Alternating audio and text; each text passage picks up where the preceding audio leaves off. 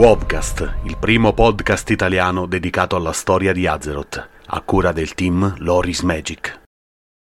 Storia di Azeroth capitolo 88 L'attacco ad Aijal Per anni il monte Aijal ed il ferito albero del mondo di Nordrassil rimasero tagliati fuori dal resto di Azeroth e della sua storia. Sigillato in un campo protetto di fitto fogliame da Malfurion Stormrage, Nordrassil si riprese lentamente dalla devastazione subita alla fine della Terza Guerra, quando l'arcidruido di Radaluna invocò il potere dell'albero per distruggere l'ere d'Arrachimonde e respingere le forze della legione infuocata e del flagello. Tuttavia, con il ritorno di Deathwing e lo scoppio del cataclisma, Nordrassil fu nuovamente minacciato. Gli aspetti draconici si riunirono proprio qui per benedire nuovamente l'albero, esattamente come avevano fatto diecimila anni prima, al fine di accelerare il processo di guarigione dello stesso Nordrassil e del mondo. Venendo a conoscenza di questi piani, Deathwing preparò il contrattacco.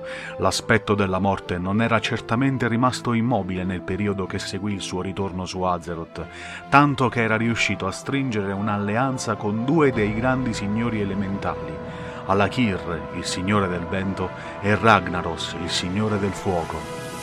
Proprio i sudditi di quest'ultimo vennero incaricati di lanciare un massiccio attacco su Aijal e con l'aiuto dei membri del Martello del Crepuscolo irruppero nel sacro monte dalle terre del fuoco all'interno del piano elementale e si prepararono ad incendiare Nordrassil in una conflagrazione che avrebbe messo in pericolo tutta la vita su Azeroth. Rapidamente si formò una fazione di resistenza chiamata i Guardiani di Aijal, guidata principalmente da Isera. Con l'aiuto di quest'ultima i guardiani resuscitarono gli dei selvaggi Goldrin ed Aviana, oltre al semidio Cenarius, dal sogno di Smeraldo. Liberarono la grande Tortolla dalla prigionia del martello del crepuscolo ed insieme riuscirono a respingere le forze di Ragnaros.